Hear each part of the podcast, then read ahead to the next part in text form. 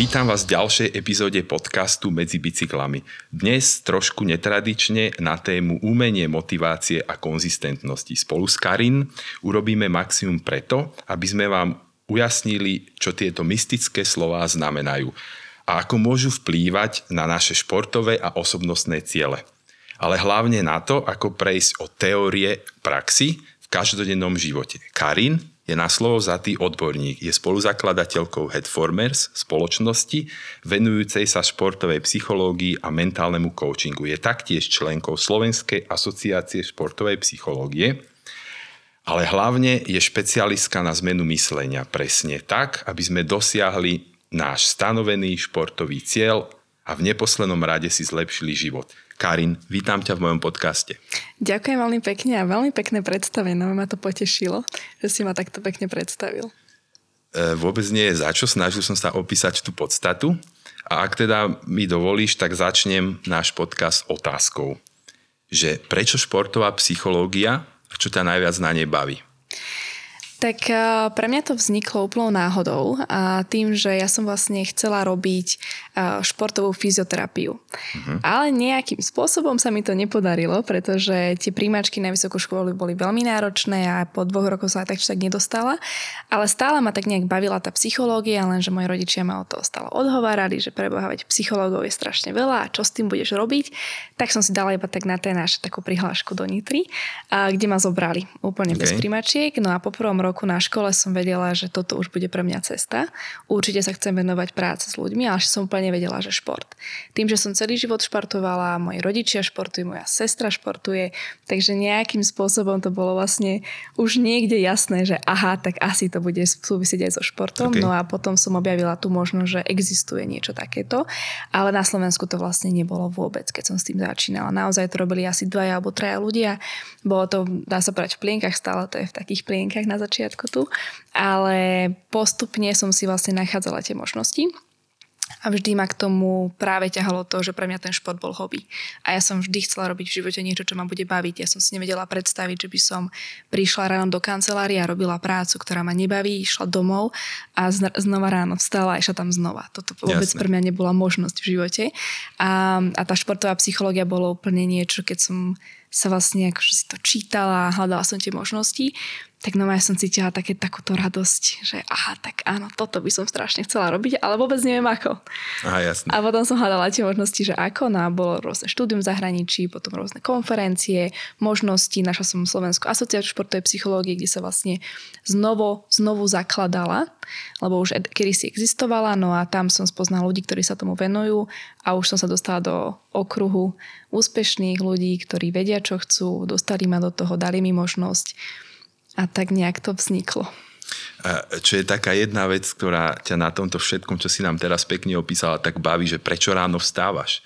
Ako si spomínala, že nie je to taká typická práca, mm-hmm. že ráno stávaš tým drivom, že toto chcem dneska zmeniť. Čo je to? Um, veľakrát um, mne sa stáva taká tá vec, často sa ma na to ľudia pýtajú, že, že aké je to úžasné, že si na tých podujatiach s tými športovcami, že vidíš, ako dosahujú tie ciele a, a že koľko úspechov si spolu s nimi akože dosiahla. Ale v konečnom dôsledku mňa na tom najviac baví to, že ja keď prídem na nejaký zápas, a ten môj športovec alebo moja športovkyňa alebo ten môj tím, a dokáže niečo zvládnuť, nemusí to byť nejaká výhra. Ale naozaj vidím, že ten človek urobil úplne všetko, čo v sebe dokázal poprieť a, a, a spraviť to správne a prekonal vlastne samého seba, posunul svoj limit niekam ďalej a on sa v tom momente na mňa pozrie, tak to sú tie zimomriavky, ktoré ja proste z tej práce mám, lebo viem, že som pomohla tomu človeku zmeniť život. Mhm, čiže je to beslovné vyjadrenie, stačí jeden pohľad Presne a tak. dokážete si vymeniť tie emócie, ktoré vlastne sú za tým všetkým. A to je, to je niečo, čo keď ti človek dokáže dať tú emóciu a keď ty naozaj dokážeš život niekoho zmeniť, tak čo viac môžeš robiť v živote. Súhlasím. A to je, to je to je až také návykové. Naozaj proste pre mňa je moja práca návyková, že sa vždy pýtam ľudí, ktorí keď niečo robia, či už je to hobby, či už je to práca, že ty ráno vstávaš a teší sa na to. A veľa ľudí mi povie, že nie. A to je ten rozdiel medzi mňou a tebou. Ja sa neviem dočkať, keď idem do práce ráno. Súhlasím, ako myslím si, že je to také, neviem, ako by som to ani definoval slovami, také poslanie v živote, ktoré si našla Určite to nebola ľahká cesta, ale ho máš a teraz vlastne ideš krok za krokom k tomu, aby si vlastne aj tým druhým ľuďom otvorila tie možnosti toho, že dá sa takto fungovať. Chápem tomu správne? Úplne správne. Tým, že moja cesta k tomu nebola ľahká a naozaj som musela vlastne si najskôr vytvoriť niečo sama, aby som to vôbec mohla robiť v živote Jasne. a založiť tu takýto nejaký smer a aby tí ľudia to vlastne akceptovali, že niečo ako športová psychológia existuje, tak práve veľakrát ten môj príklad ja použijem ako príklad pre tých športovcov, mm. že tá cesta nebude ľahká, nebude sa ti to páčiť a je to veľká obeta práve možno uh, kamarátstiev, osobného života, uh, uh, toho, toho obdobia, ktoré môže človek zažiť na vysokej škole pre ten nejaký vyšší cieľ, ktorý ty v živote potrebuješ mať a chceš ho mať. A je to odhodlanie a tá disciplína. A práve to bolí. To proste bolí. To nejde ľahko. Súhlasím. A keď si spomínala tú celú cestu, ja by, mňa, mňa by zaujímal taký ten najťažší moment, ktorý si ty musela prekonať v takej tej ceste, že máš nejaké poslanie, rada to robíš, potrebuješ prísť na nejaké prostredie Slovenska alebo územie Slovenska, kde to celkom nie je známe potrebuješ veľa vecí spraviť. Čo bolo najťažšie? Sa dostať od bodu A, kde to všetko skrslo v tvojej hlave do tohto momentu teraz? Asi najťažšie bolo uh, vlastne urobiť nejaký prvý krok. Uh-huh. Pretože keď už som začala kráčať, tak už to, už to išlo. Ale ten prvý krok, to odhodlanie ísť proti, proti múru, ísť, uh, dá sa povedať úplne do niečoho neznámeho, nevedieť sa oprieť ani o ľudí, ani o možnosti, bolo pre mňa také, že ja som veľmi dlho, asi možno aj trošite roka stála na jednom mieste. To bolo v druhom ročníku, ja som vôbec nevedela, že, že ja to chcem, ale vôbec neviem, čo mám urobiť. Vôbec som nevedela, čo mám spraviť. A vtedy a, som použila Google. Okay. Dala som si tam, a, čo robí športový psychológ a samozrejme mi nič také nenašlo v Slovenčine, takže som to musela celé zmeniť do angličtiny. A prišla som na to, že ako prvé, tak potrebuješ mať nejakého človeka, s kým sa o tom porozprávaš, že vlastne čo je obsahom jeho práce. Tak potom už som išla do ten druhý krok a zistila som, že kto to robí na Slovensku. Mm-hmm. Boli traja ľudia. Trom ľuďom som napísala neskutočne dlhý e-mail o tom, že to chcem robiť, ale vôbec neviem ako. A jeden z nich mi odpísal, bol to Peťo Kuračka, ktorý to robí doteraz. Ďakujem mu, pretože on ma zobral k sebe na prax. A, a to bol ten prvý krok, ktorý bol vlastne najťažší vôbec, že čo idem spraviť. Jasne. A keď už som ho spravila, tak tam už to celé začalo a už to išlo. Nebolo to síce vždy také, že som kráčala stále, niekedy som stála, ale stále to bolo smerovanie dopredu. Hej, hej. A myslím si, že veľmi také e, súvisiace intro s tým, o čom sa chceme dneska baviť, a teda to je motivácia a konzistentnosť. Mm-hmm. A začal by som to asi prvou otázkou, že čo je to vlastne motivácia a konzistentnosť takého pohľadu psychológa, tak aby sme to vysvetlili teda poslucháčom a divákom. Motivácia sa používa po strašne veľa článkoch. Dá sa povedať, že keď si ju teraz dáte do Google, vám vidieť neskutočne veľa definícií o tom, čo tá motivácia je. Ale úplne v jednoduchosti, v skratke a v tej praxi je to to, že robíte niečo pre niečo. Uh-huh. A je to nejaké vnútorné nastavenie, ktoré by malo byť zamerané na to, že naozaj po niečom v živote túžite a to vás ženie dopredu. Samozrejme je aj vonkajšia motivácia, sú rôzne faktory, nachádzame sa v krásnom prostredí, čiže napríklad je móda teraz začať behať, začať bicyklovať, či najskôr si nakúpim úžasnú výbavu, všetko mám proste dokonale, ale zistím, že ma to potom nebaví po mesiaci, tak to je presne tá vonkajšia motivácia, hej, že ma všetko ťahá z toho okolia, ale nerobím to, pretože ja by som chcel. A a tá konzistentnosť je vlastne nejaká stabilita v niečom, čo robíme. Napríklad stabilita výkonu, či už v práci alebo v, v športe, v hobby. A, a, a robíme to za akýchkoľvek okolností, či je to ľahké, alebo je to ťažké, ale vlastne stále pokračujeme v tej práci a robíme to tak, aby nás to posúvalo dopredu. A spojenie vlastne tej motivácie, konzistencie je to, kde sa nám spája aj disciplína a to robí vlastne vrcholových športovcov.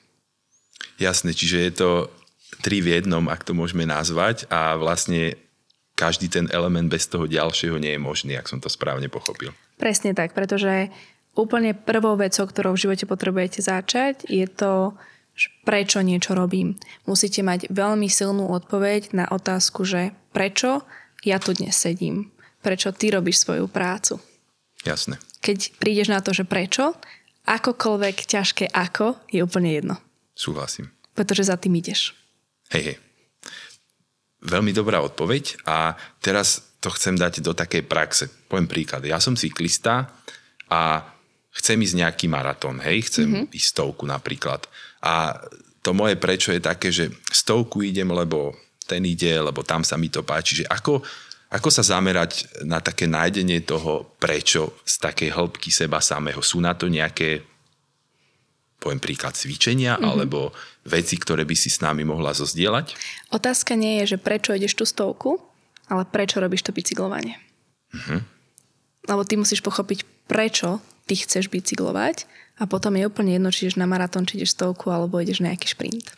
Čiže to prečo by sme mohli premietnúť na to, že chcem mať zdravý životný štýl, napríklad chcem sa udržovať v kondícii, baví ma pozerať nové miesta a tak ďalej a tak ďalej. Takže ak to moje prečo je, začína v tej podstate, tak potom tie vedľajšie ciele, ak by sme ich tak mohli nazvať, sú automatické to už by som potom vlastne nazvala to, že keď ty vieš, prečo bicykluješ a je to napríklad zmena tvojho životného štýlu, pretože chceš schudnúť, máš nejakú komunitu ľudí okolo seba, naozaj sa cítiš veľmi taký spokojný na tom bicykli, keď sedíš v tom sedle a proste prechádzaš tou krajinou, tak cítiš tú radosť, tak potom to už sú také skôr výzvy, ktoré si dávaš. Mm-hmm a tá výzva už naozaj je posunutie nejaké výkonnosti, posunutie nejakého rozsahu toho, čo dokážeš na tom bicykli. Ale nemala by to byť vyslovene tvoja motivácia iba niečo toto robiť. Skôr by to malo byť to, že ja to chcem robiť a či už to budem robiť rekreačne, výkonnostne alebo pre môj dobrý pocit, to už je na tebe. Jasné. V poriadku. Uh, tu by som sa chcel dostať na možno definíciu nejakých fází motivácií, mm-hmm. pretože veľa sa hovorí o tom, že či vôbec motivácia je reálna, nereálna, že sú fázy vysokej motivácie, nízkej motivácie. Že vieš nám o tomto niečo povedať? No do takého stavu vlastne, že ti to začne lietať, môže sa stať hrozne veľa vecí v tvojom živote. Pretože motivácia je ovplyvňovaná tým, že čo žiješ, kde to žiješ, s kým to žiješ. Čiže prostredie, ľudia, vonkajšie faktory. Nemôžeš podávať stabilný výkon, byť, eh, byť usmiatý, byť motivovaný a s radosťou sa dať na bicykel, keď sa ti napríklad rozpada manželstvo. Mm-hmm. To ti nikdy nebude fungovať. Pretože v prvom rade sme ľudia a máme problémy ako ľudia a tie si potrebujeme vyriešiť, tie potrebujeme mať stabilné a potom môžeme ísť do ostatných rolí, ktoré v živote robíme to je práca, to je nejaká, nejaké hobby, to, že som otec, to, že som mama, to je ďalšia rola, ktorú v živote vlastne ako keby nabúdame, nadobúdame, ale tá prvotná vec je to, že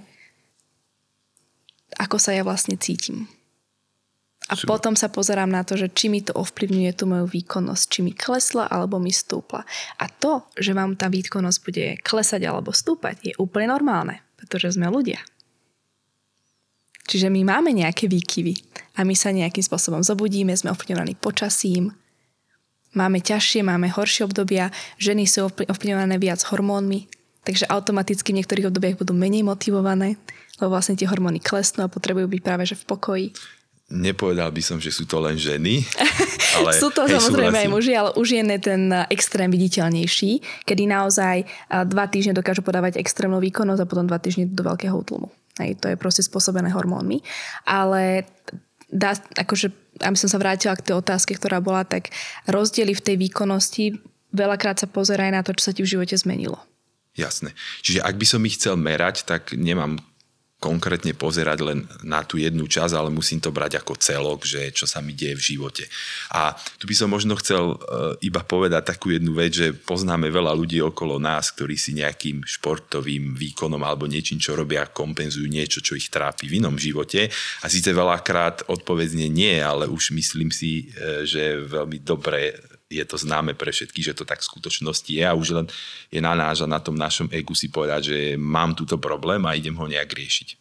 Ono, vykompenzovať si športom môžeš čokoľvek to ti nikto nezabráni a nezakáže a nie je to vlastne ani také zlé, len ty musíš mať tú kontrolu, do akej miery si niečo kompenzujem. Mm. Do akej miery mi ubližuje to, čo si tým kompenzujem. Ak je to napríklad môj osobný život, ale to nemusí byť to, že mi nefunguje vyslovene vzťah, ale v práci na mňa tlačia, uh, nemám čas sám na seba, nemám čas sa vyspať, nedržím tým pádom ani stravu, tak automaticky môj výkon v, v tom športe alebo hobby, ktoré ja robím, bude tým ovplyvnený. Hej. A neznamená to ani to, že vtedy si nemôžeš dať pauzu. Práve, že pauzu si môžeš dať, to ti nezmení tvoju konzistentnosť. Pretože keď si zoberieš 30 dní a 28 dní sa niečomu venuješ, ideš výkonnostne dobre, trénuješ a 2 dní si zoberieš pauzu, tak je to úplne ok, lebo väčšina vyhráva, čiže vyhrá ten výkon. Ale keď z 30 dní 2 dní trénuješ a 28 dní nič nerobíš, tak vyhrá oddych a nemôžeš očakávať výsledok. Ja úplne súhlasím s týmto, lebo jednu vec, ktorú tu mám poznačenú, je vlastne citát, ktorý hovorí o tom, že nemôžeš robiť malé actions, akože akcie a očakávať veľký výsledok. A tam si to presne trafila po hlavičke, že asi si nemáme nejak zamieňať teda to rozpoloženie, že ak teda 28 dní som aktívny, tak tá pauza je v poriadku, lebo to je ďalší taký fenomén, ktorý si ja všímam, že stále konzistentne idem, idem, idem, idem, ľudia sú nejak nastavení, že ani jeden, dva dní nemôžem mať pauzu, lebo neviem, čo sa stane a vlastne toto má taký kontraproduktívny výsledok na konci, ak tomu správne. A v konečnom dôsledku ti potom akože vyhoríš, či ti padne aj výkonnosť, aj ti padne stabilita, aj ti padne tvoja motivácia. Pretože ty, keď si nevieš ako keby ubrať z toho, čo riešiš teraz a nevieš si uvedomiť, že teraz je toho na mňa veľa a neurobiš ten krok dozadu a neoddychneš si, tak ideš cez svoje hranice mm-hmm. a ono sa ti to v živote vráti. A vráti sa Súhlasím. ti to veľakrát nepekne.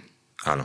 A potom asi tá cesta z takej tej, z toho dna, tak by som to nazval, je o mnoho zložitejšie ako si uvedomenie, teda, že túto to dokážem stále zmeniť na nejakej tej hráne toho, poviem príklad, pádu a vzostupu.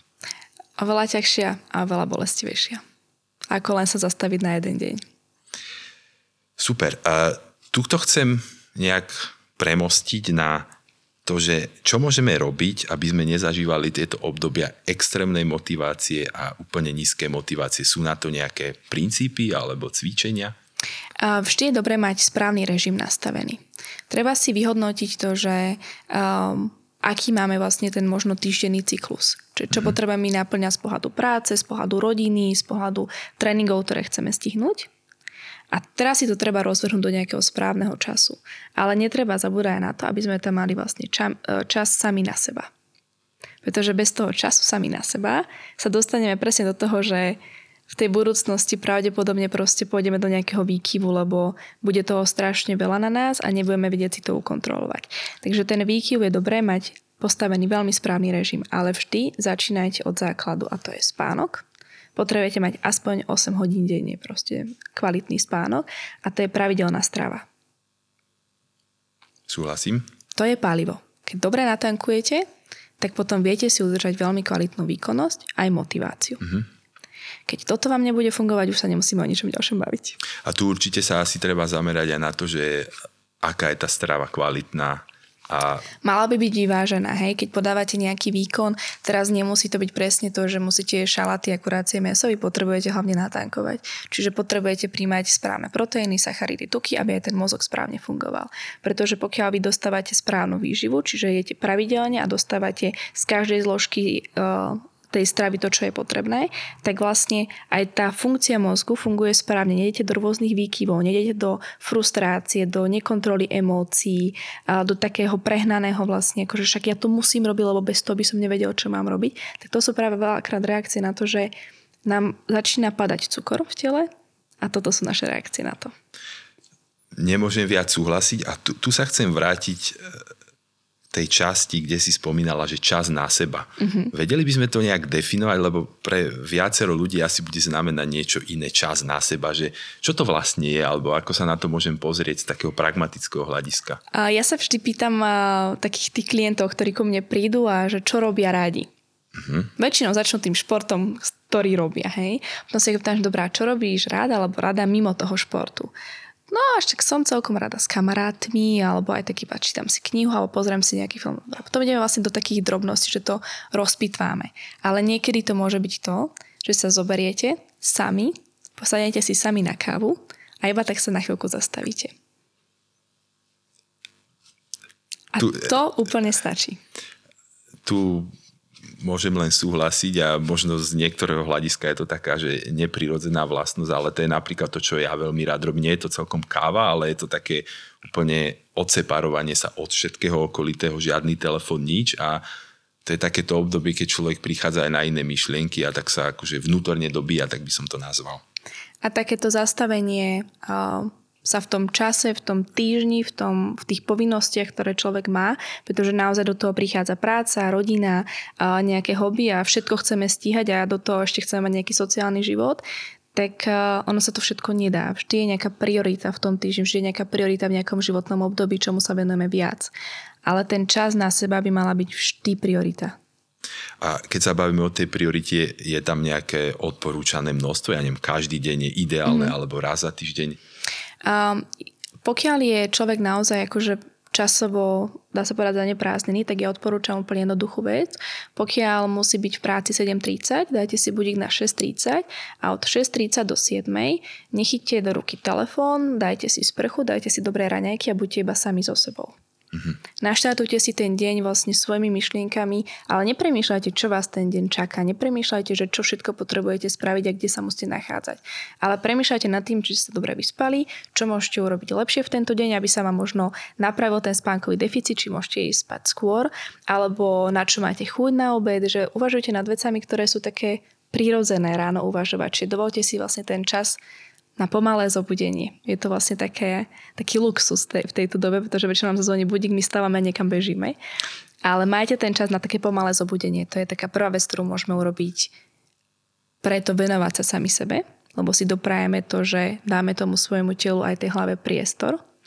A potom a keď toto nezvládate, lebo napríklad máte malé deti a malé deti vás obudia o 6 a proste musíte fungovať od rána a nemáte tam úplne šancu na pomalé zobudenie, snažte sa aspoň dvakrát do týždňa si nájsť pol hodinku až hodinku sami pre seba. Mm-hmm. Či už je to vtedy, keď deti odveziete na tréning a proste dostanete sedieť aj pol hodinu sami v aute a pustíte svoj, svoju dobrú, ja neviem, či už podcastku, nie tento, alebo hudbu, čokoľvek, čo proste vás tak na chvíľku upokojí, tak aj to je čas sami pre seba ktorý investujete. OK, super. A teraz sa chcem opýtať jednu otázku, ktorá je pre mňa osobne taká dosť ťažko zodpovedajúca.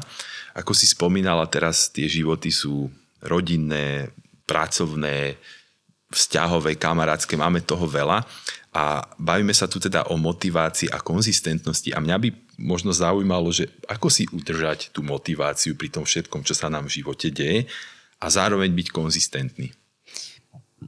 No záleží o tom, že čo je vlastne v tom období, čo žijete pre vás priorita. Mm-hmm.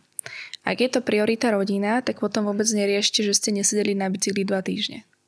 Lebo vlastne to není to, na čo vám záleží. Je to pre vás iba nejaký, dá sa povedať, filter, ktorý máte v tom dni, alebo v tom týždni, alebo v tom mesiaci na to, aby ste trošičku vypustili tú páru.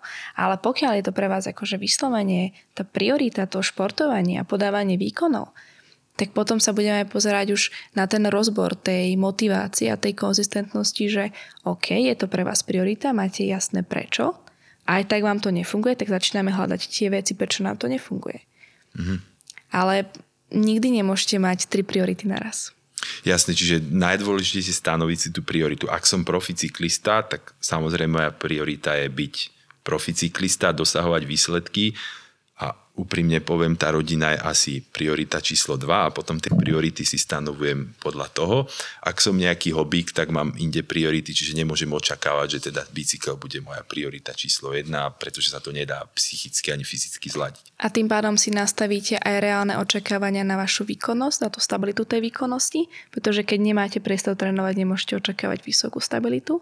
A takisto si nastavíte aj reálne veci, že dobre, tak teraz ma to nebaví nejaké 2-3 mesiace, lebo na to nemám vyslovene tú psychickú silu, lebo riešim napríklad dôležitý projekt v práci, mm-hmm. tak je to úplne OK si dať ten priestor sami pre seba. Že nezačnete na seba tlačiť. Pretože v takom dobi, keď na seba začnete tlačiť, si viac ublížite, ako si pomôžete. Pretože idete vlastne proti sebe. A veľakrát je to aj u profi športovcov, že práve tie rodiny sú veľmi dôležité, aby pochopili nie je to, že, že, že nie sú na prvom mieste. Oni sú na prvom mieste, lebo v prvom rade sme ľudia. Mm-hmm. Ale oni musia fungovať alebo rozumieť hlavne tie máželky tomu režimu toho športovca, ktorý má. Čiže, že do obeda je tréning a po potrebuje spať. Veľakrát, hej. Alebo a nemôžu proste od neho očakávať, že keďže má sezónu 10-11 mesiacov, že pôjdu 4 krát do roka na dovolenku, lebo pravdepodobne tam priestor na to není. Takže už je to aj o tom, ako ten vzťah je nastavený, aby chápali, že, že ty si pre mňa priorita ako, ako manželka, ako rodina, ale toto nás živí. Tým pádom ja musím prispôsobiť môj osobný život na to, aby mi fungoval ten režim, ktorý ja potrebujem. Uh-huh. A takto z vašej praxe je to reálne zladiteľné spolu? Uh, je. Dá sa povedať, že, že partneri mojich športovcov alebo športovky rozumejú tomu. Buď ten šport robili, čiže vedia, aký je to náročný ten život športovca, že to není vlastne iba takéto pozlátko, ale že je práve za tým veľa bolesti, veľa driny, veľa odriekania. A, takže vedia, do čoho idú. Alebo je to vyslovene proste človek, ktorý a, sa zamiloval do toho človeka a urobí všetko preto, aby to proste fungovalo. Takže láska je v tomto, prekonáva všetko. To najsilnejšie. Presne. Super. Uh, tu ma zaujíma jedna podstatná vec, ktorou veľa ľudí bojuje, že či je dôležitejší cieľ alebo cesta k cieľu? Mm, asi to záleží od toho, že o čom sa budeme baviť. Uh-huh. Pretože pokiaľ niekto má napríklad cieľ schudnúť okay. a začne športovať, tak práve tá cesta k tomu schudnutiu je to, že ho to učí nejaký životný štýl. A možno tie 3 mesiace sa nedostane vlastne na tú želanú váhu, ktorú chcel, ale ho, vlastne za tie 3 mesiace on sa na tej ceste naučil, že takýto život on chce viesť. A pre ňa vlastne bolo dôležitejšia tá cesta ako cieľ. Uh-huh. Ale potom sú ľudia, ktorí uh, majú vyslovene strašnú chuť dosahovať nejaké úspechy. Čiže buď nejaké ocenenie, alebo si posúvať proste svoje hranice. A im je potom úplne jedno, aká ťažká je tá cesta k tomu a idú úplne bezľavo za tým cieľom. A pre nich je dôležitý iba ten cieľ. Aj toto potom záleží, že aký ste typ človeka keď si nastavujete takéto veci, že či potrebujete mať nejaké malé také radosti po tej ceste, napríklad ja som uh, typ človeka, ktorý potrebuje sa niečím potešiť na tej ceste, že už vidím, že sa mi to posúva, že vidím, že sa mi to zlepšuje a sú to také maličké čiastkové ciele alebo, alebo výzvy, ktoré ma nie sú za tou veľkou, uh-huh. ktorú mám vpredu, tú výzvu.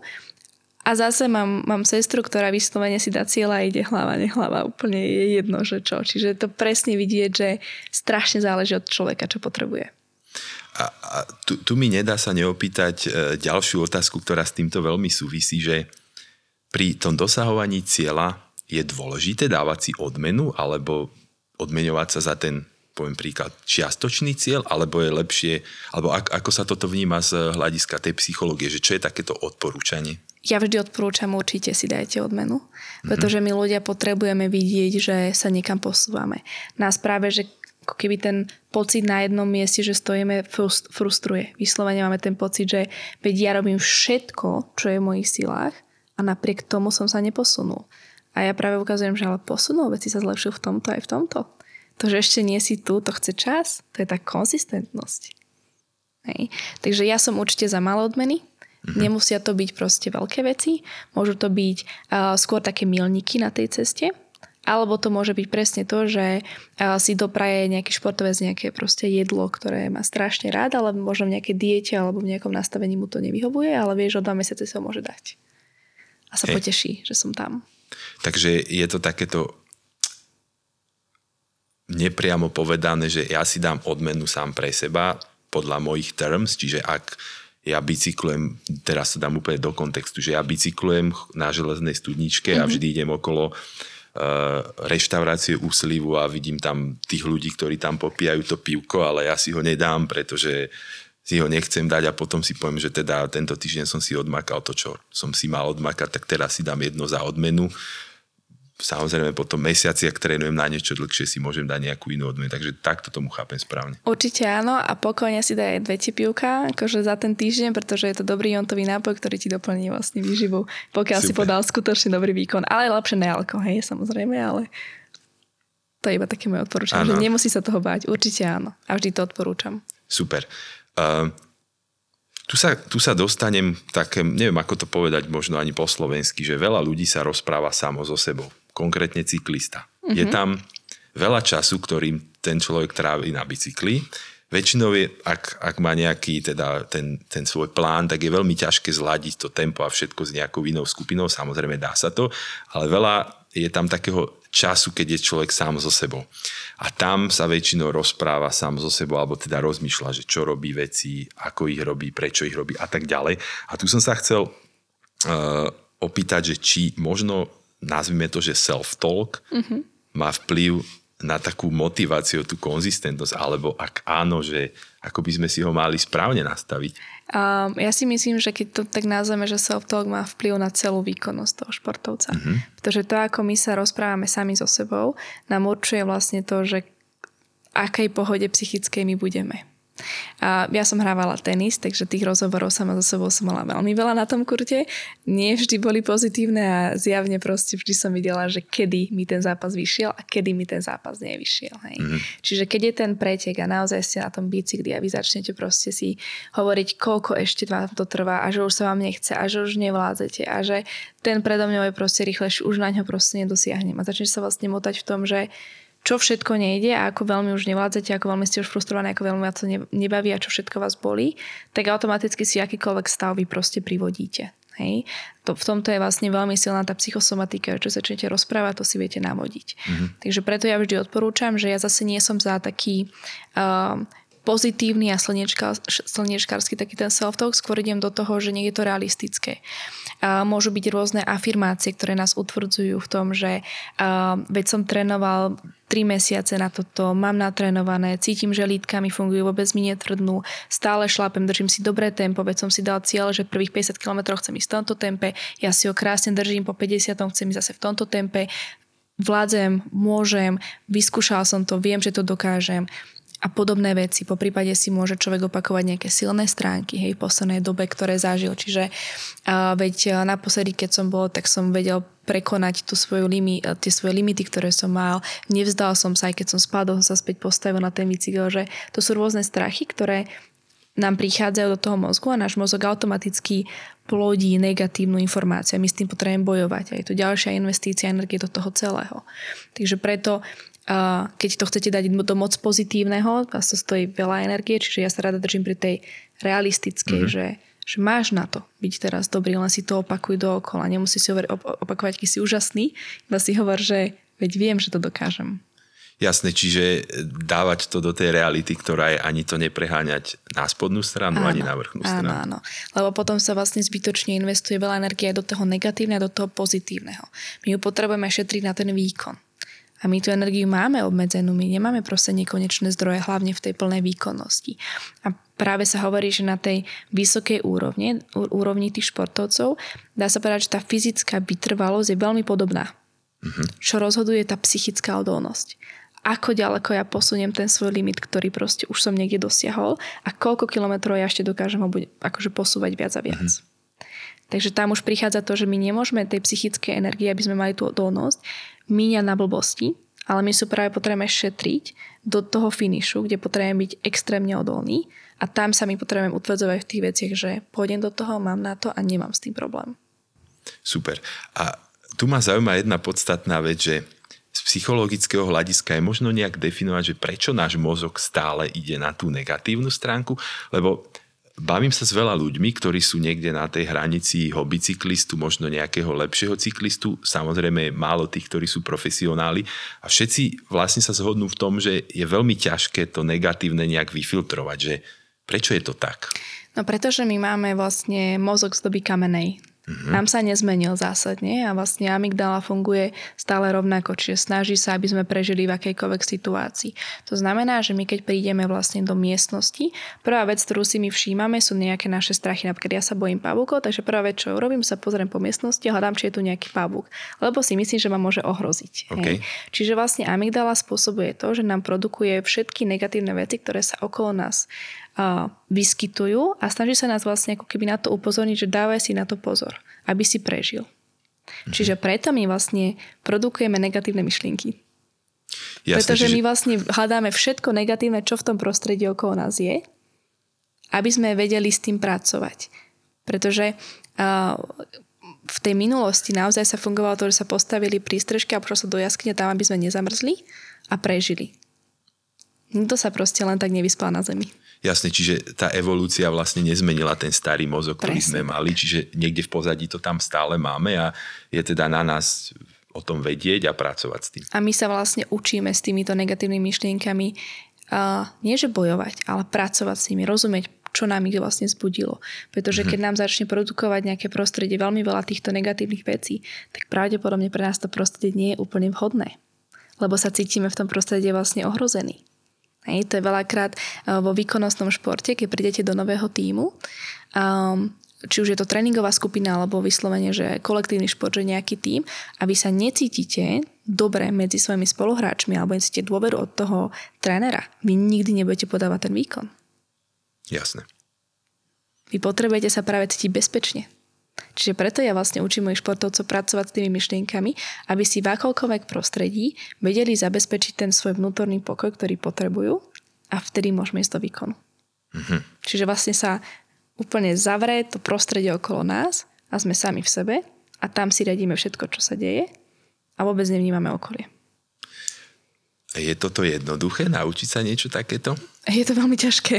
Nebudem klamať, je to veľmi ťažké, pretože tá naša koncentrácia nám ubieha. Veľakrát, keď ideme už do únavy, tak sa nevieme vlastne sústrediť na tie veci, ktoré potrebujeme. Takisto sú to tie veci, spánok, strava, ktoré nás ovplyvňujú v tých veciach, že automaticky ideme do veci, ktoré máme zaužívané, nie do tých, ktorých chceme. A, takže nie je to ľahká cesta, mm-hmm. ale keď človek chce a vie ako, tak sa to dá. A tam je potom aj dôležité, zase tá, sa vrátim k tej otázke, že prečo. Pretože mne nefunguje ten život, ako žijem doteraz, tak ja to chcem zmeniť. A viem, že ma to bude bolieť, viem, že to bude stať veľa energie. Ale ja mhm. nechcem užiť taký život, aký žijem teraz. Je toto rozhodnutie, že chcem niečo v živote zmeniť. Čiže to rozhodnutie je vždy počiarknuté tým, že ja niečo veľmi, veľmi chcem a som ochotný obetovať všetko, čo príde v tej situácii, všetko prekonám. Čiže zameriam sa na to, že toto chcem a preto toto chcem. A to je taká tá podstata, ten driver toho celého. Áno poriadku, super. Uh, tu sa chcem nejak dostať k tomu, že či dokážeme nejak merať z psychologického hľadiska motiváciu uh-huh. a s ňou nadväznú konzistentnosť a že ak áno, že ako to funguje v praxi. Um, ja ju viem merať uh-huh. a sú rôzne dotazníky, ktoré ju merajú, ale ja ich úplne nevyužívam. Ja používam vlastne diagnostiku, kde ja vidím, aký, aký má akú úroveň má vlastne ten športovec tú ambíciu, ten prístup, tú konzistentnosť v rámci toho, že ako dokáže napríklad kontrolovať svoje emócie, mhm. ako je disciplinovaný, um, ako si vie vlastne pracovať s akože psychickou, fyzickou výdržou, čiže tou psychickou odolnosťou. A toto sú parametre, ktoré vlastne keď sa mi pospájajú, tak ja presne viem, aký ten človek má prístup k životu, čiže to je tá mhm. motivácia a zároveň ako vie byť vlastne konzistentný v tých veciach. Čiže ja už mám nejakú prvú informáciu o tom človeku a potom je ďalšia vec, to môžu si robiť trenery, to môže robiť, to si môže vyskúšať človek sám na sebe, že keď si niečo stanoví, či pri tom vydrží, mm-hmm. aj keď je to nepríjemné, keď si stanoví, že chce ísť 7 krát do týždňa na bicykel, či pôjde aj keď prší a tam testujete psychickú odolnosť a tú konzistentnosť. Jasné. Tak to sú také rýchle odpovede na to. Motivácia vám môže stále klesať, hej, a proste môže tam byť veľa faktorov. Ale toto sú také dve základné veci, ktoré si viete všimnúť do dvoch týždňov, ako s nejakým človekom začnete pracovať. Jasné, čiže uh, ak si spomínala to, že nastavím si teraz 7 dní a idem na bicykel, prší, neprší, je tam dôležité nejak to obdobie, že dnes je začiatok, musím to urobiť dva týždne, alebo kedy môžem považovať, že už som v tom úspešný? Všetko, čo potrebujeme robiť, potrebujeme robiť 3 a viac mesiacov. Uh-huh. Pretože tam sa nám vlastne buduje stabilita. Ak vydržíme pri niečom 3 mesiace, vzniká návyk. A vzniká nám vlastne nová asociácia v mozgu, ktorá sa už môže považovať za to, že už sa učíme a už by sme to mohli vydržať robiť. Uh-huh. Čiže 3 mesiace je taký milník CCA, CCA, hej. Ja aj vlastne, keď pracujem s nejakým človekom, tak začnem a také 3-4 mesiace sú pre nás a obdobie, kedy si dávame takú spätnú väzbu, robím väčšinou ďalšie, ďalší profil toho športota, či sa nám posunuli tie veci.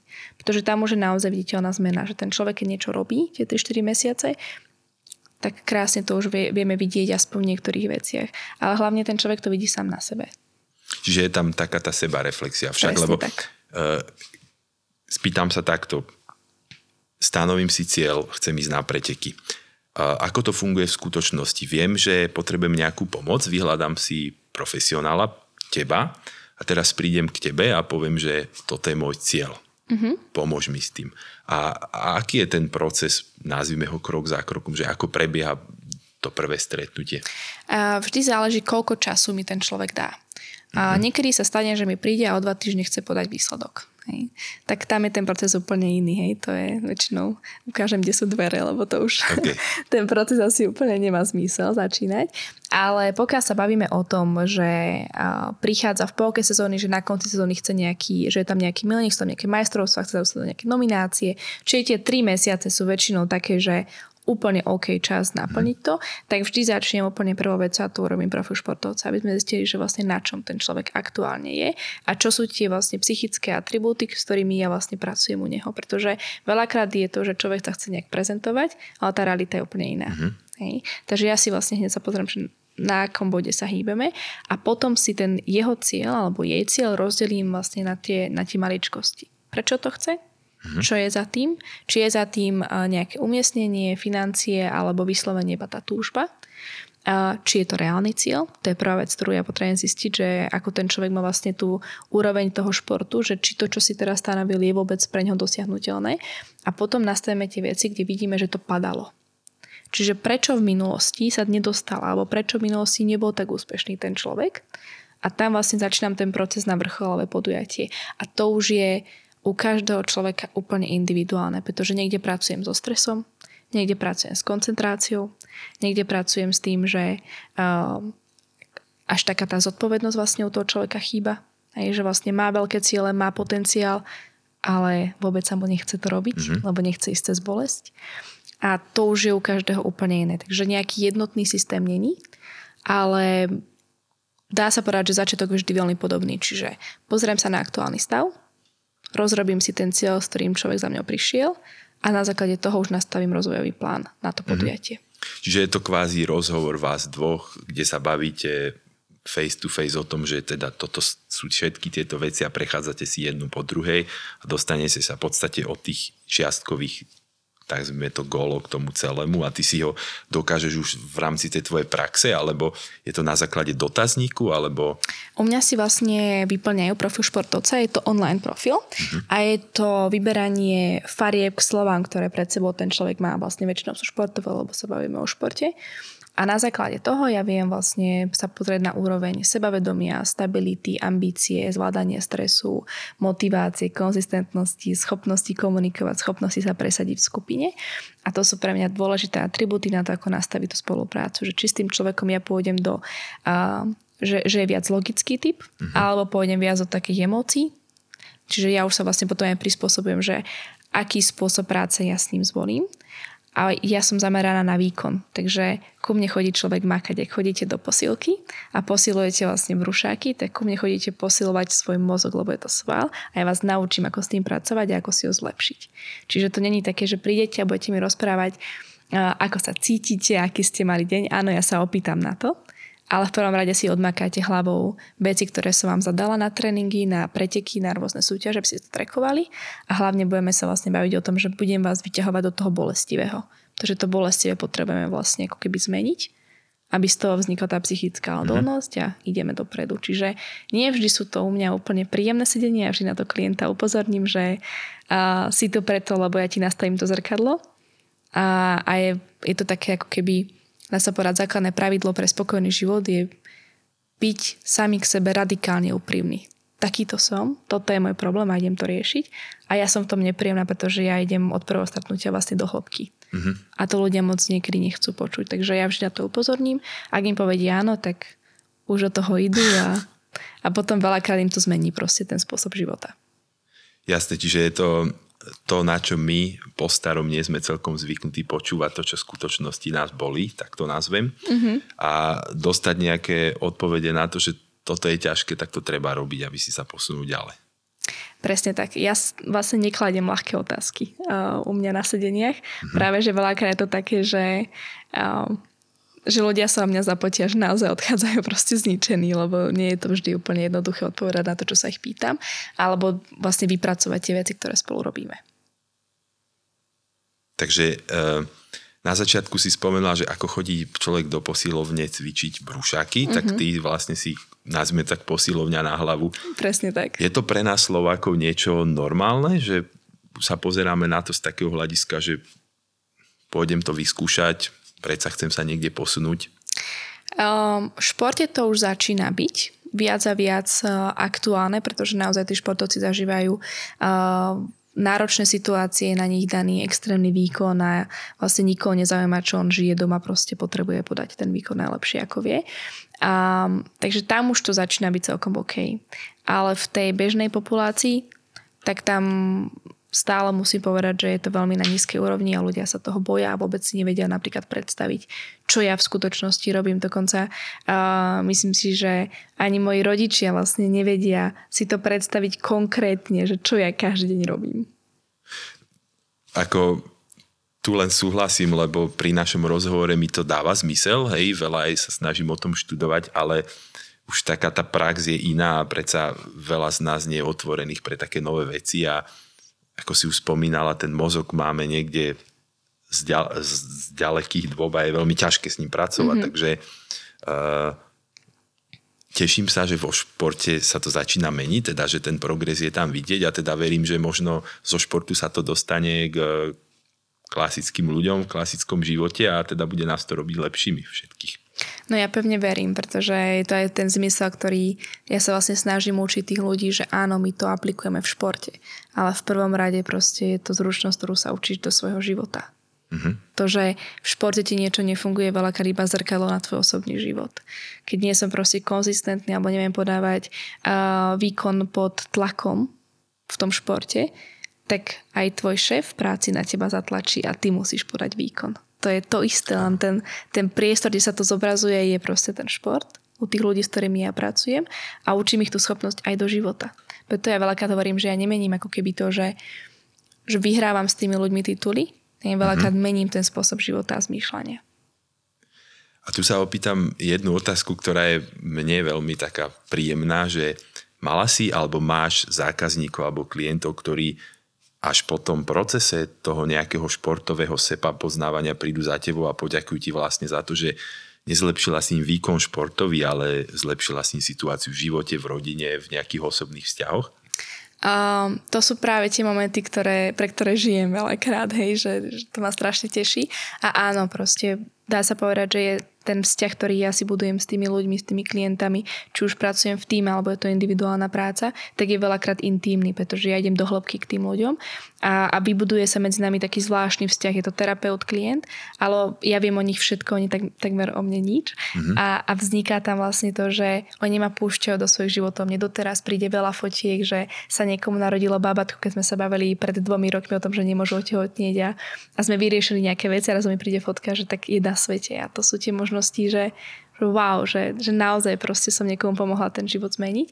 A som veľmi rada, keď sa mi ozvú moji bývalí klienti, že, že ahoj, som v Bratislave, poďme dať, poďme dať kávu, idem ti poradiť, ako super sa mám. A ja vždy idem, lebo je to, je to skvelé. Jasne. Takže áno, ja si vlastne s tými klientami budujem ten vzťah a práve veľakrát si udržiavame ten vzťah aj potom, čo spolu nespolupracujeme. A vždy máme nastavené to, že nám nejaká spolupráca skončí, pretože môj výsledok práce je vtedy, keď ten človek ma už nepotrebuje. Súhlasím. To, to je úspech mojej práce. Takže máme to tak nastavené, že keď sa hoci čo stane, tak práve tým, že to prejde do takého kamarádskeho vzťahu, takého poloprofi, polokamarádskeho, tak vždy viem, že keď už mi volajú, tak buď chcú iba s niečím pomôcť, že sa chcú potrebovať iba tak možno utvrdiť, že už nie je taká tá intenzívna práca, alebo sa mi chcú s niečím pekným pochváliť. Takže to je vždy také, že, keď vidím, že mi niekto bola z klientov, tak mám taký úsmev na tvári, že toto bude určite fajn rozhovor. Takže to je to prečo za tým všetkým, čo robíš. Správne tak, tomu chápem. Presne tak. Uh, super. Uh, tu ma zaujíma ďalšia vec, ktorá je spojená znova s motiváciou a konzistentnosťou, že či sú tam nejaké aktivity, nazvem ich psychické alebo fyzické, ktoré nás nejak podporujú zostať v niečom konzistentný alebo motivovaný. Opíšem to znova na príklade. Uh, stanovil som si tento cieľ, Viem, že mi to ide tak nejak priemerne, myslím si podľa tej klasickej sebareflexie, že to je v poriadku. A začne prichádzať obdobie, ktoré je také ťažšie. A ja už neviem sám so sebou, že ako, ako mám s tým dealovať, čo mám s tým robiť. A teraz vyhľadám tvoju pomoc a spýtam sa, že tuto je to v poriadku, že či sú tam nejaké aktivity alebo nejaké cvičenia alebo niečo, čo mi pomôže tú motiváciu udržať v takom tom leveli konzistentnosti, aby bola stále rovnaká, aby to nebolo tak, že jeden deň sa mi chce veľmi, druhý deň sa mi nechce. ona nikdy nebude stále rovnaká. Mm-hmm. Ona bude stále tak nejak plávať v tom priestore, ako žijeme, čiže my ju nebudeme mať každý deň úplne identickú. Ona sa nám vždy prispôsobí podľa toho, v akom stave a rozpoložení psychickom a fyzickom sa cítime. Mm-hmm. Samozrejme, keď sme zranení, máme úplne inú motiváciu, ako keď sme zdraví. A áno, sú na to rôzne typy a triky, ale neviem asi úplne povedať nejaké všeobecné, pretože mm-hmm. vlastne vždy treba sa pozrieť z toho konceptu na toho, na toho športovca človeka, ktorý mi príde, že OK, prečo mi prichádza? To je prvá, prvá mm-hmm. vec, že padá mu to, alebo mu to nepadá, alebo chce to mať silnejšie, alebo čo tam vlastne vzniká tá potreba, že ma zrazu oslovil. Potom si vlastne pozriem ten život, aký, aký žije, porozprávam sa s tým človekom a pozrieme sa, že, že veľakrát je to úplná maličkosť, ktorú si ten človek neuvedomí, že aha, že tak to tam fakt bolo, že mi to vôbec nevychádzalo. A napríklad minulo sme takto prišli u jedného klienta, ktorý mal proste strašne také, že všetko bolo super, super, super a zrazu prišla na ňo strašná úzkosť. Z ničoho nič. A potom zase super. A podával skvelé výkony, ale normálne na 3-4 dní proste úplne vypadol. Hej. Mm-hmm. A sme začali riešiť, že vlastne čo sa deje a, a my sme vlastne odhalili, že on má strach zo smrti. Že vlastne on okay. podáva ten výkon na to, aby po ňom niečo zostalo a že zrazu proste sa vždy stalo niečo v týme okolo neho, buď od trénera alebo od spoluhráčov, že musel superiť opozíciu a ho to zrazu úplne akože rozhodilo a vlastne v ňom to zbudilo ten strach o smrti, že ja tu po sebe teraz nič, nič nezanechám, keď nenastúpim na ten zápas. Čiže ono niekedy to ide extrémne do hĺbky Uh-huh. Že aký je to proste vnútorný strach a niekedy je to vyslovene iba to, že vám niekto povie niečo nepríjemné v práci a vás to brutálne ovplyvní. Aha, takže je to veľmi individuálne. Strašne je to individuálne. Čiže nehľadajte jednoduchý spôsob a hlavne keď vám začne padať nejaká motivácia alebo sa prestanete cítiť ako keby dobre, nechoďte uh, s tým úmyslom, že idem si vygoogliť, čo mi je, alebo rýchle typy a triky na to, čo mám urobiť, aby mi to pomohlo. Lebo to proste, to nefunguje. A úplne sa tým zabijete, lebo sa ešte vlastne budete frustrovať s tým, že veď tam mi to poradili, ja sa to snažím urobiť a nejde mi to. No ešte horší stav budete mať. Tak ja by som to asi nazval nejakým marketingovým ťahom dnešnej doby 5 trikov, ako sa stať rýchlo bohatým presne a tak, tak ďalej. Čiže tak myslím si, že pre normálne zmyšľajúcich ľudí už keď niekde vidí 5 trikov, ako rýchlo sa niekam dostať, tak je to asi skôr také kontraproduktívne opačné. A hlavne pri, pri tej našej uh, mysli vlastne vôbec nefunguje, že že tá rýchlosť práve, že ten, tá hlava potrebuje čas si uvedomiť nejaké veci, potrebuje čas sa, sa možno stotožniť s nejakými vecami, že ich príjmeme a potom s nimi začať pracovať. Čiže všetky rýchle typy a triky pred výkonom na výkon a na, na naše psychické zdravie sú vlastne úplne nefunkčné. Uh-huh. A ako, ako je ten čas dôležitý, respektíve ako je definovateľ, lebo veľakrát sa osobne mne stáva to, že niekto si dokáže veci uvedomiť rýchlejšie, niekto pomalšie. Čo na to vplýva? Alebo Určite na to vplývajú nejaké životné skúsenosti toho človeka, mm-hmm. čím si v živote prešiel a prostredie, v ktorom on pôsobí. Hej? Čiže z akej rodiny pochádza, v ako, akých kruhoch sa pohybuje, či sú to proste ľudia, ktorí sú takí tí uh, inteligentní, úspešní, ťahajú dopredu, či si uvedomujú nejaké, nejaké tie veci, alebo práve je to to, že každý večer sedí proste na pive v, v krčme, proste na nejakej dedine, no tak úplne iné zmýšľanie v rámci tých vecí. Uh, je to nejaká genetika hej, ktorou proste máme v sebe. A, takže to ovplyvnenie je, je, je naozaj rôzne. A do toho samozrejme vstupuje nejaký životný štýl, ktorý proste máme, žijeme a každý je úplne iný. Ako je sebareflexia potrebná na to, aby sme boli šťastní alebo aby sme boli motivovaní dosahovať ciele? Úplne extrémne. Dá sa povedať, že, že keď spoznáme samých seba, a zistíme, aké sú naše silné stránky, ale hlavne, aké sú aj naše limity, tak nám to dáva úplne jasný smer v našom živote. Hej. Keď, keď budeme poznať to, že, že kto sme, čo sme, čo chceme v živote dosiahnuť a toto sú moje silné stránky a mám na to, tak nám to jasne dáva uh, tú konkrétnu cestu, ktorou pôjdeme ale zároveň nám to aj ukazuje to, že toto sú ešte veci, na ktorých potrebujeme trošku zapracovať, hej? lebo tie nás budú posúvať zase ďalej a znova trošičku ďalej. Ale nastaviť si zrkadlo a hlavne aj na to, že akým som človekom, je pre nás kľúčové v živote. Hej? Pretože nie vždy to môže byť úplne príjemné, čo uvidíme v tom zrkadle, lebo tiež pochádza každý z nás z nejakej rodiny, Tiež sú tam nejaké proste naučené veci, ktoré sú hlboko zakorenené a vlastne si ich vôbec neuvedomuje. Napríklad najtekšie býva, ono to bolo vo veľa seriáloch, aj v priateľoch to hovorili, keď si ten človek uvedomí, že bože, veď ja som jak moja mama. A naozaj proste tie uvedomenia tam sú, že, že toto potrebujeme v živote poznať, tú seba reflexiu, že to, čo nám vadilo na našich rodičoch, zrazu to robíme my, preboha, veď ja to nechcem robiť. Tak ako s tým môžem prestať? A toto je v tom výkone.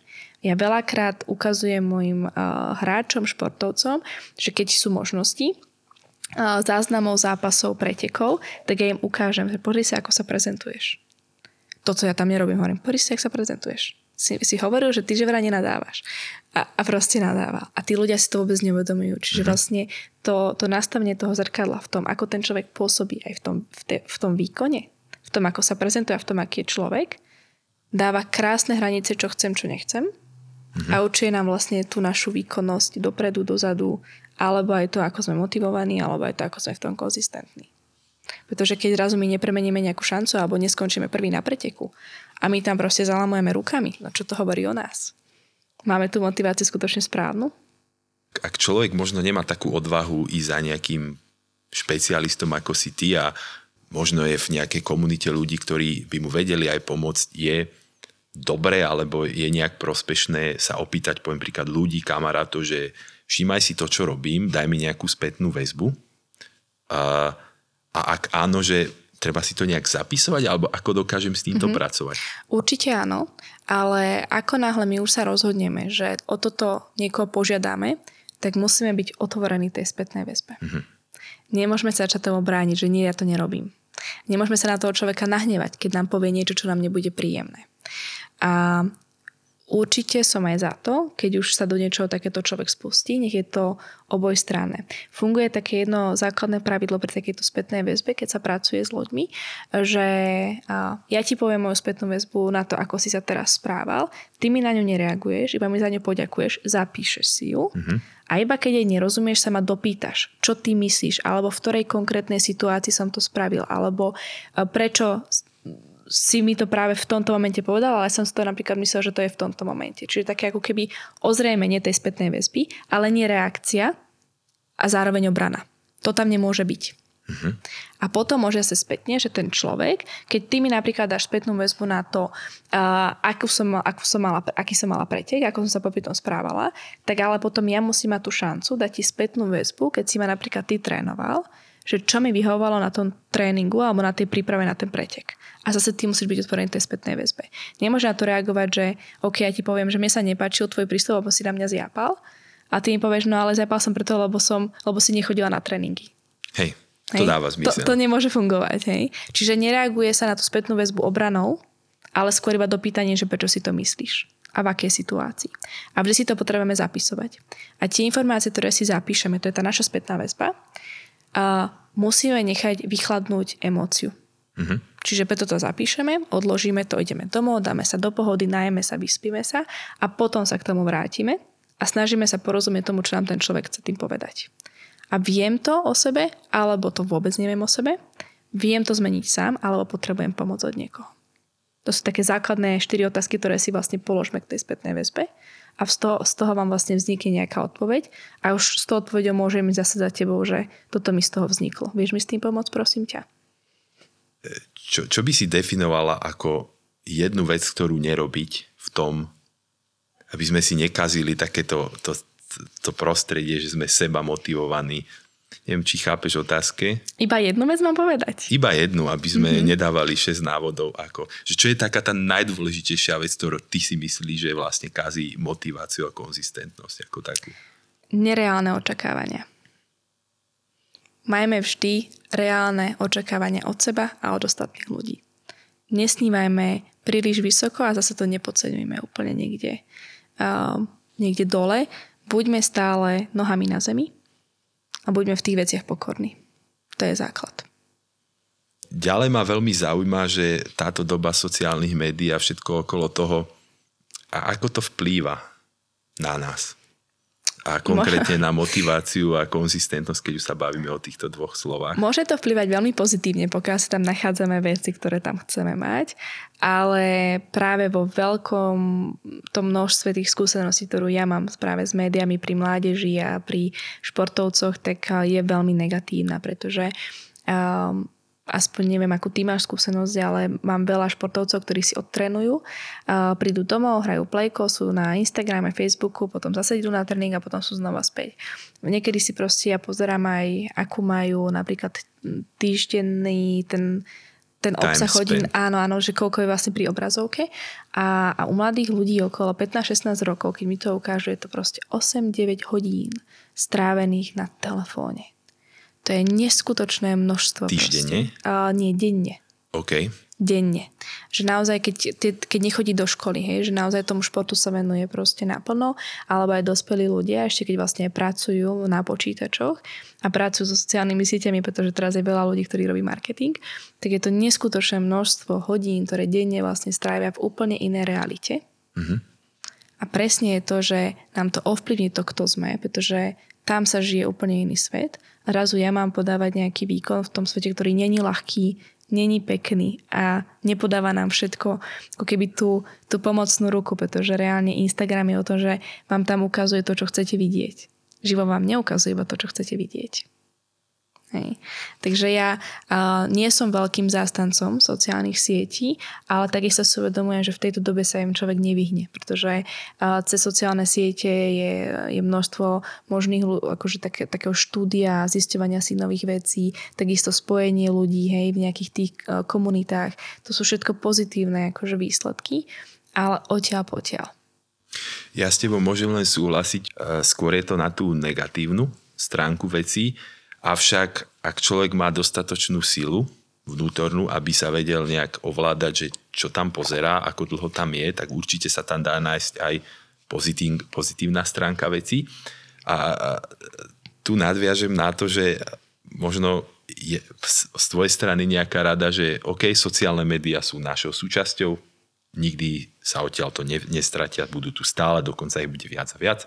Uh, ako s tým pracovať? Um, asi sa budeme baviť o takých dvoch veciach. Prvé je pri takej mládeži, ktorá sa venuje nejakému hobby alebo nejakému športu a potom sú to dospelí ľudia. Pri tej mládeži je určite dobré vlastne vysvetliť, čo je zmyslom tých, eh, tých sociálnych sietí a čo je zmyslom vlastne toho internetu, pretože a mám dievčatá, ktoré sú anorektičky alebo vlastne už vyslovene akože bulimičky v rámci tých športov, ktoré sú postavené gymnastika, vysoká výkonnosť, krasokorčulovanie a, a tam ich Instagram proste vyzerá extrémne depresívne, pretože vlastne im to, akože oni vyhľadávajú depresívne veci o tom, ako je všetko ťažké v živote, ako sú na všetko samé a tým pádom tá sociálna sieť im vôbec nepomáha v tom stave, ktorý majú. A zároveň mám vlastne veľa športovcov, to práve väčšinou chalani, ktorí sú hokej, futbal a proste ich Instagram vyzerá dá sa povedať, že samými tréningovými vecami, ktoré môžu zlepšiť, rôzne typy triky s hokejkami, čo môžu doma trénovať, že úplne vlastne dve rozdielne sociálne siete, pritom je to jedna sociálna sieť, ale u dvoch ľudí to podsúva niečo iné a ovplyvňuje to psychické zdravie. Čiže o tej mládeži vždy vlastne vysvetliť, čo má byť tým cieľom, že má ti to v niečom pomôcť, môže si tam napríklad doštudovať nejaké veci, môžeš tam niečo nájsť ale zase mať aj nejakú tú hranicu pre tých deťov, že koľko na tom bude. Že však existujú, myslím, že tie rodičovské poistky Určite. alebo niečo také. Na no u dospelého tam už tá disciplína je trošku iná. A takisto aj mne sa to veľakrát stane, že ak som unavená a otvorím si maily, tak zrazu si uvedomím, že som strávila proste 3 hodiny rolovaním mailov a dohľadávaním nejakých situácií a, a bolo to pre mňa úplne neefektívne využitý čas. A vlastne čo mi to dalo? No absolútne nič. Čiže skôr si znova nájsť to, že na čo to ja chcem využívať. A sociálne siete by mali byť aj vlastne prostriedkom toho, že tam môžete postovať alebo vyhľadávať iba to, čo vy chcete. Vy nemusíte vnímať ten, to obrovské, čo je všetko za tým a čo vás chce vlastne ako keby vám to podsúvať. A, takže zase mať tú takú hranicu v tých veciach toho, že aj ja mám napríklad nastavené obmedzenie a, týchto sociálnych sietí na hodinu denne a potom mi to vypne tú aplikáciu. Okay aspoň ja si vedomím, že to už som naozaj vyčerpala tú hodinu. Že to je pre mňa taká spätná väzba. Ako veľmi si cením tvoju úprimnosť, že e, hovoríš veci na rovinu a že sú tak, že nie si taký ten typ človeka, že o, ja sa tomuto venujem a nie som, nazvime to, obeťou tohto celého, lebo ja to tiež tak vnímam, ja teda nemám niektoré zo sociálnych médií, ale aj napriek tomu je veľmi ťažké si udržať nejakú tú disciplínu a preto si veľmi vážim tú tvoju úprimnosť a, a ako to tu prezentuješ. Uh, ak by ľudia mali nejaké otázky uh, alebo chceli viac zistiť o tebe, čo robíš, ako robíš, mm-hmm. čomu sa venuješ, kde ťa môžu nájsť? Uh, tak v prvom rade na našej vlastne webovej stránke headformers.com, tak tam mám na seba aj e-mail, aj číslo, takže tam ma človek vie zastihnúť v momente. A, a zároveň som na sociálnych sieťach, samozrejme Facebook, Instagram, či už pod mojím menom Karim Bravková alebo pod firmou Headformers, takže to sú také tie možnosti, cez ktoré by nás mohli kontaktovať úplne bez problémov. Super. Ja pre poslucháčov a divákov uh, chcem povedať, ja a Karin sme sa dohodli, že, že ak máte nejaké otázky, ktoré by ste chceli zodpovedať alebo máte s niečím problém a Karin by vám mohla byť nápomocná, tak uh, nájdete kontakt na YouTube kanáli Cykloshop, kde môžete po skončení teda, alebo po zverejnení tohto podcastu dávať vaše otázky, ktoré samozrejme budú anonymné. A Karin ako uh, špecialistka na túto tému vám bude sa snažiť odpovedať, aby vám pomohla s vašimi problémami. Karin, ja ti ďakujem veľmi pekne za tento podcast a teším sa na ďalšiu spoluprácu. Ja ďakujem tiež veľmi pekne.